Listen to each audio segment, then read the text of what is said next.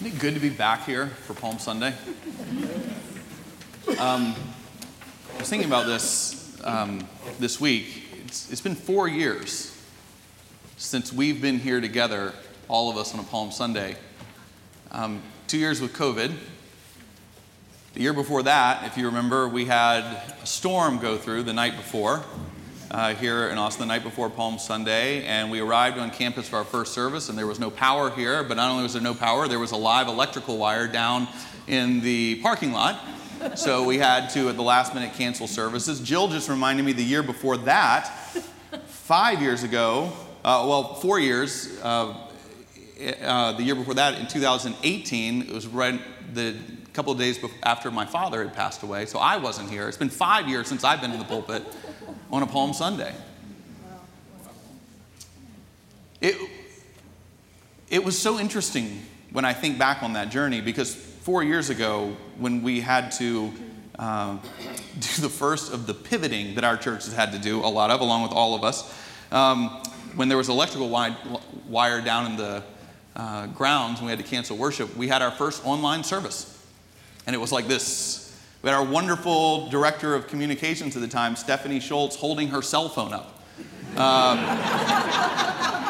and it was on Facebook Live, and we hoped it worked. And I preached a little homily, and we had some stripped down music, and it was great. And what I remember is afterwards, someone saying to me, uh, this is another pastor, they said, You know what, man, this is actually good for you. Uh, because everybody has something weird happen in Holy Week during their tenure at a church. And every Palm Sunday after this is just going to be easy. Like you had your weird thing. But a global pandemic changes that. Think about where we were as a world four years ago, the last time we were able to gather on this campus for Palm Sunday. Think about how our world has changed in so many different ways since then. And think about how this church has changed. We now are a hybrid, worshiping of online and on campus. And some of the people worshiping with us right now are not in Austin and are not in Texas, and they are growing with us in faith. It's amazing as we sit here that we can be grateful we're back, but we're not back just the way it was before. God has been good and has changed us and is changing us. And that is worth giving thanks for. God has been good to us on this journey, as hard as it has been. And it is good that we are here together today, all of us in worship. And so, with grateful hearts, let's turn to our Palm Sunday text for this day from Luke chapter 19, starting in verse 28. After he had said this, he went on ahead, going up to Jerusalem. When he had come near Bethphage and Bethany at the place called the Mount of Olives, he sent two of the disciples, saying, Go into the village ahead of you, and as you enter it, you will find tied there a colt that has never been ridden. Untie it and bring it here. If anyone asks you, Why are you untying it? just say, The Lord needs it. So those who were sent departed and found it as he had told them. As they were untying the colt, its owners asked them, Why are you untying the colt? And they said, The Lord needs it. Then they brought it to Jesus, and after throwing their cloaks on the colt, they set Jesus on it. And as he rode along, people kept spreading their cloaks on the road. And as he was now approaching the path down from the Mount of Olives, the whole multitude of the disciples began to praise God joyfully with a loud voice for all the deeds of power that they had seen, saying, Blessed is the King who comes in the name of the Lord, peace in heaven and glory in the highest heaven. Some of the Pharisees in the crowd said to him, Teacher, order your disciples to stop. And he answered, I tell you, if these were silent, the stones would shout out. This is the word of the Lord. Thanks, Thanks be to God. Let's pray together. Lord, I pray that no matter who we are, how we walk in here today, we would hear your gospel, your good news, and it would change us forever. We pray this in Jesus' name. Amen. So, one of the things that we need to be aware of as we enter into Palm Sunday, and really we need to be aware of this as we enter into Holy Week, is that there is a growing tension that you and I are a part of, that we're living in, that is a part of Palm Sunday. And we want to, from the beginning, name that tension. Now, that tension doesn't start today, that tension's been growing. The tension is the tension between Jesus as his movement is becoming more popular, as he is being uh, seen as a, a, miracle worker and a healer and a teacher.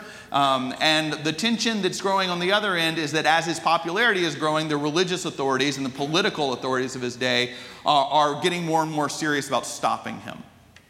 We saw this last week in our, our text when Jesus, maybe in the most dramatic miracle that he does before uh, the, the events of Holy Week, when he raises Lazarus from the dead.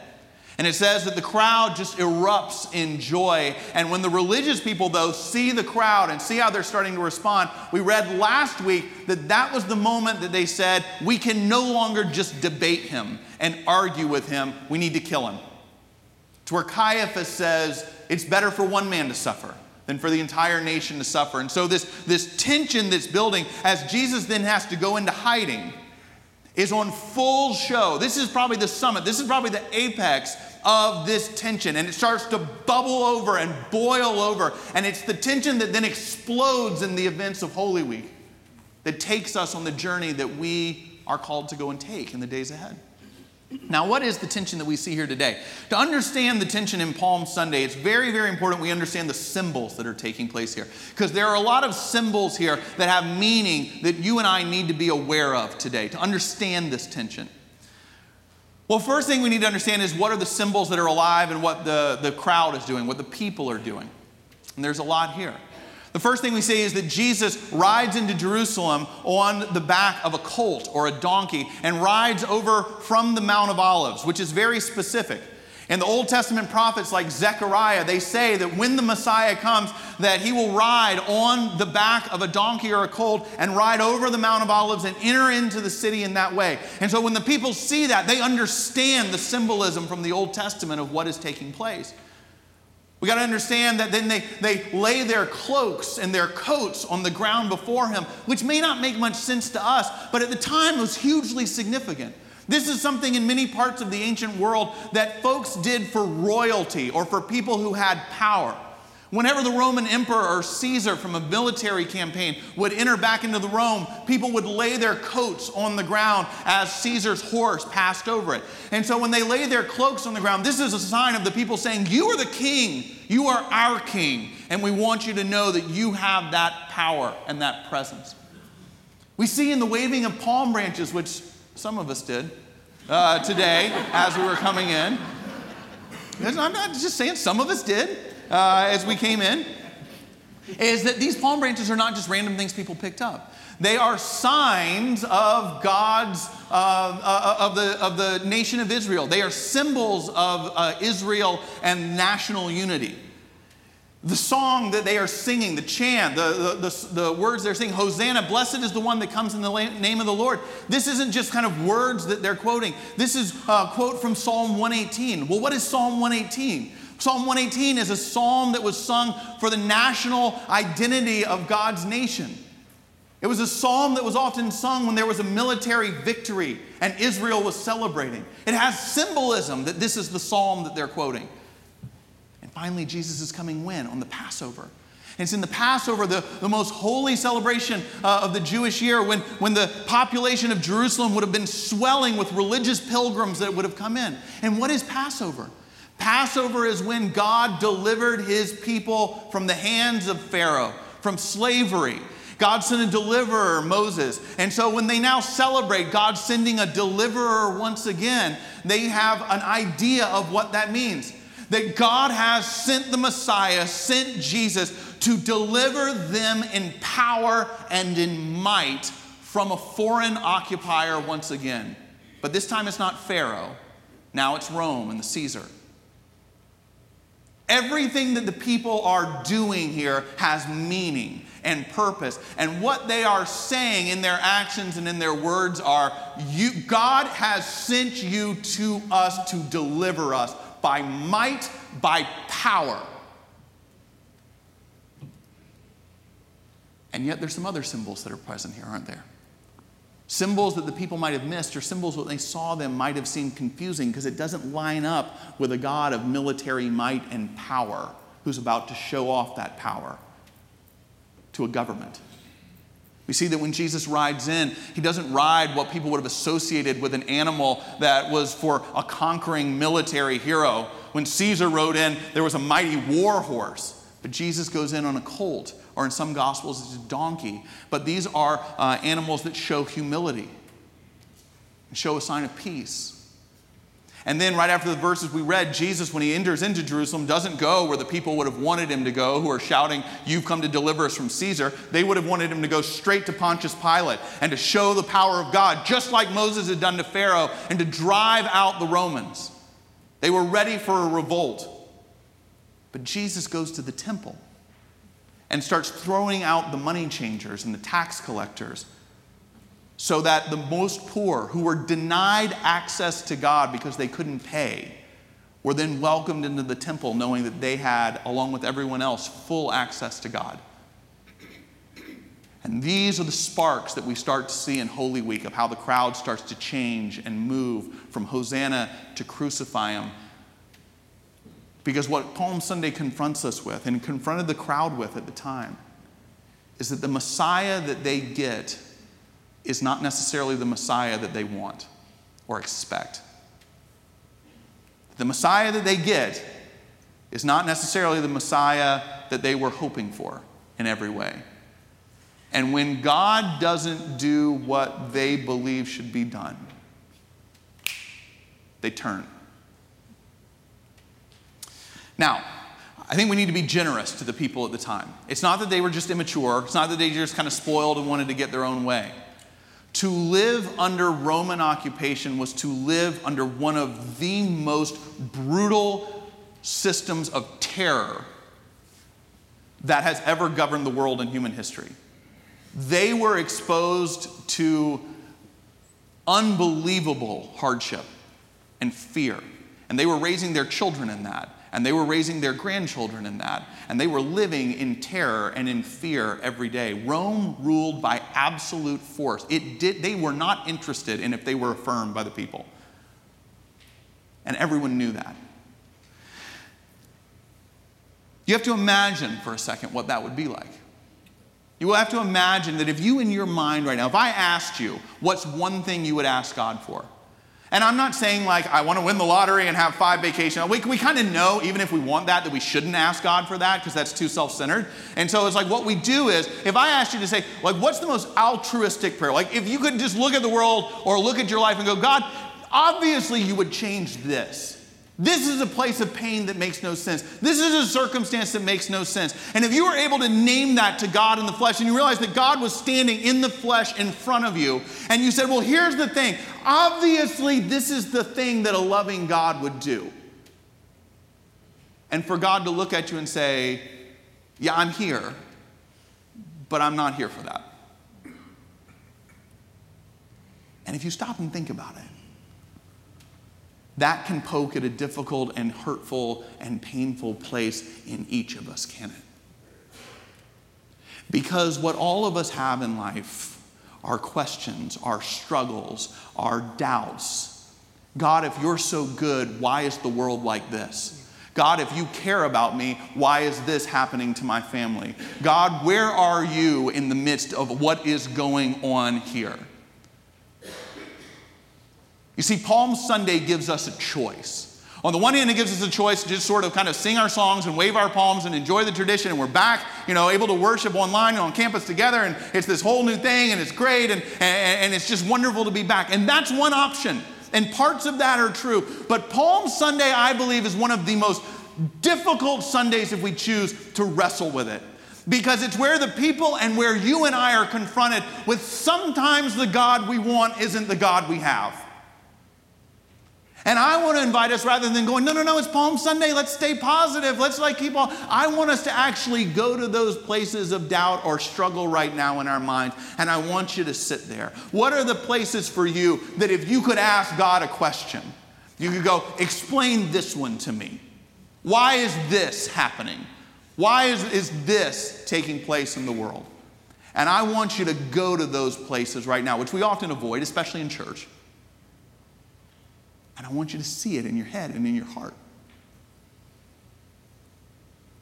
Because if we go there, if you go there right now, Palm Sunday has something very hopeful to offer, which is that even though the Messiah the people want isn't the Messiah that they get, what we need to see with our eyes is it's not that God's not working. It's not that God's not there. It's not that God's not doing anything. God, in cleansing the temple, God, in coming into Jerusalem, is saying that the Messiah that he is, as one pastor put it that I heard once, said that God's not there to do what the people want him to do. God, the people want God to alleviate the symptoms of the disease that they are dealing with, and that is Rome. But Rome is not the disease, the human condition is the disease. If you could just throw Rome out, as all of human history shows us, you're going to have another leader come in who might be better in some ways and will just disappoint us in other ways. The answer is not just switching out the human systems, that's dealing with the symptoms. What Jesus is doing is not dealing with the symptoms, Jesus is seeking to cure the disease. And the disease at its core is the separation between the Creator and the creation. You see, as altruistic as it is, even here, even wanting to live outside of Rome, original sin is Adam and Eve saying, uh, We want to be like God. And you see how that lives on, and people going, Well, obviously a loving God would do this, where we tell God how God should work. Jesus is seeking to overturn that and to restore the intimacy where individuals and families and, and, and nations and everyone else can turn to God and know that God accepts them in and can lead and transform us all in new ways, that everyone has access to their Creator. Jesus isn't there to overturn the symptoms, He's over, to overturn the disease. And so I want you, as we sit in this place of being aware of our own struggles this Palm Sunday, I want you to sit there. And as we sit there, if you can do that for a second, and if you can have the kind of faith to say, okay, God's working here. It's not what the people want, but how can I respond differently than the crowd? How do I do that? How do I have the maturity of faith to try to see what God's doing even when it's confusing? I want to invite us to do this this week by asking a question. It's a question that just starts with two words What if? What if? Now, I, was, I, I, found out about this question uh, just recently in a book that I read by an author named Donald Miller. Uh, Donald Miller re- recently released a book called Hero on a Mission. Um, and, and in this book, um, Donald Miller, if you know this author, I, I, like him, but this is the same shtick that he has had for several years, and it's been very successful for him. Um, and, and in this book, he talks about how we think of our life like a story. That, that's kind of what he talks about. And he says that in every story that an author writes, there's always at least four characters that have to be present there's the hero, there's the villain, there's the victim, and there's the guide. He says every story, every movie you can think of has all four of them in that. And what does it mean in the story that God's writing in our life to seek to be the hero, which is not the Superman or Superwoman that has the answers, but that a hero is someone that's willing to take on a challenge and go on a journey, and they are transformed in the process. Anyway, as Donald Miller's writing about this, he says that when writers, because he's talking about the idea of story, he says when writers, and I've never written a book, if you've written a book, you can tell me if this is right or wrong. Um, but they said that, that writers, when they have writer's block, uh, sometimes get stuck in writing. And that when a writer gets stuck in writing, a technique you can be taught is to say, is to ask what if questions. So you look at your character in a moment, you're stuck, and then you're like, well, what if they did this? What would happen then and what would take place? And do I like that or do I not? Or what if they did that? He said that you just ask lots and lots of what if questions and you imagine these different scenarios and then you can sort of get unstuck by asking what if questions and seeing where the story or the characters might go. And I wonder what it might look like if we asked some what if questions of God in those places where we stuck. For example, Imagine how the story would be different if when Jesus goes to the temple rather than going to Pilate, if the crowd had asked, What if? What if God's wanting to show us something more important? What if God is actually doing exactly what we need the Messiah to do. What if we need to be understanding and looking and still sitting in what's God trying to teach us here? Imagine how the story might have been different. Or even more so, imagine if the Pharisees, when Jesus begins his ministry, rather than seeking to kill him, sat in a what if place.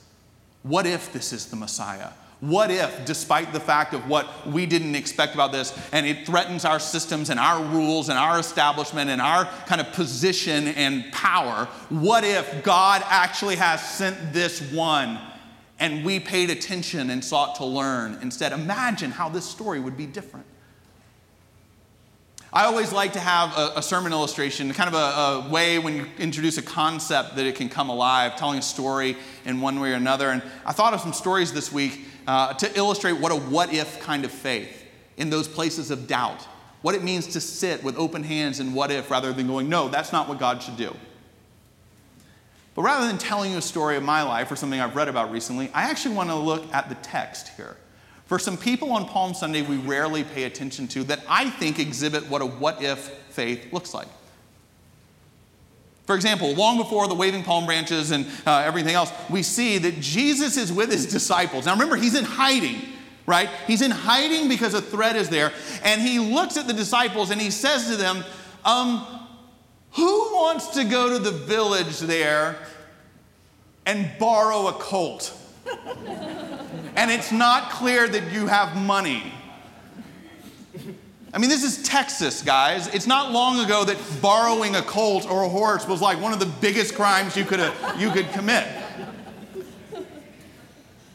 If I were the disciples and I was sitting there at that moment, I think it would be a moment that every teacher or you know every pastor has had when you ask for a volunteer, and where everyone like no one's making eye contact with you, right? I think like no one's probably making. Who wants to go into the village without money and borrow a colt? Everyone's like staring at the ground or like looking at the birds or maybe whispering under the vest. It's like James hasn't done anything in a while. Send James to go do that one. That has James written all over it, right?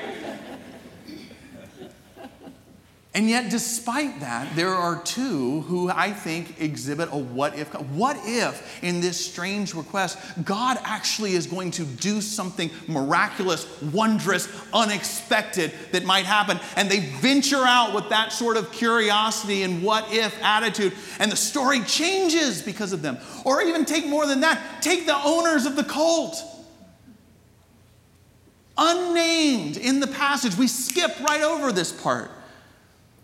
I want you to imagine you walk outside your house tomorrow and someone's hot wiring your car that you don't know. and you say, What are they doing? And they're like, It's for God. Seriously, what is your reply to that going to be?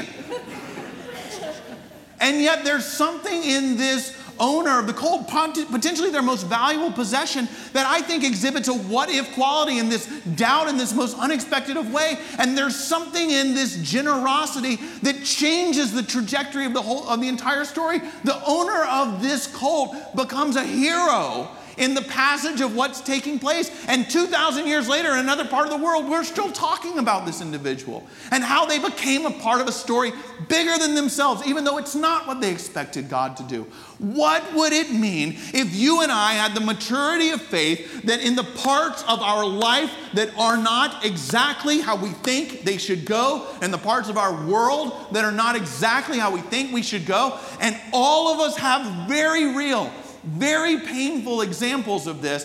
If we sat in a posture today and didn't avoid them, didn't uh, not talk about it, didn't just keep everything happy on Palm Sunday, but if we actually sat in those gaps of pain and believed that God was not looking away or ignoring us, just as He's not looking away or ignoring the pain of the people here but that God is making all things new. And that's going to require God to do some things that aren't what we would order up. What would it mean this week for you to see and to name those places and to say, what if? You're doing the most magnificent thing that I could imagine. What if you want to teach me something here? What if you want to show me something here? What if you want me to take an unexpected turn and to become? What if this is the most important moment? Help me to see it. Help me to be a part of it. Help me to enter into it. Rather than turn. Because God is at work in your story. Every one of you. And will not let you go. Amen? Amen? Let's pray. Lord, we do pray that as your people, we would have this curiosity of faith even in the places of hurt. Imagine if the people in this story had been able to ask, What if this is truly the work of the Messiah? And help us to imagine how we might posture ourselves to live with a what if faith in the questions that we face today. Meet us and help us to see with your eyes that you are making all things new. In Jesus' name we pray. Amen.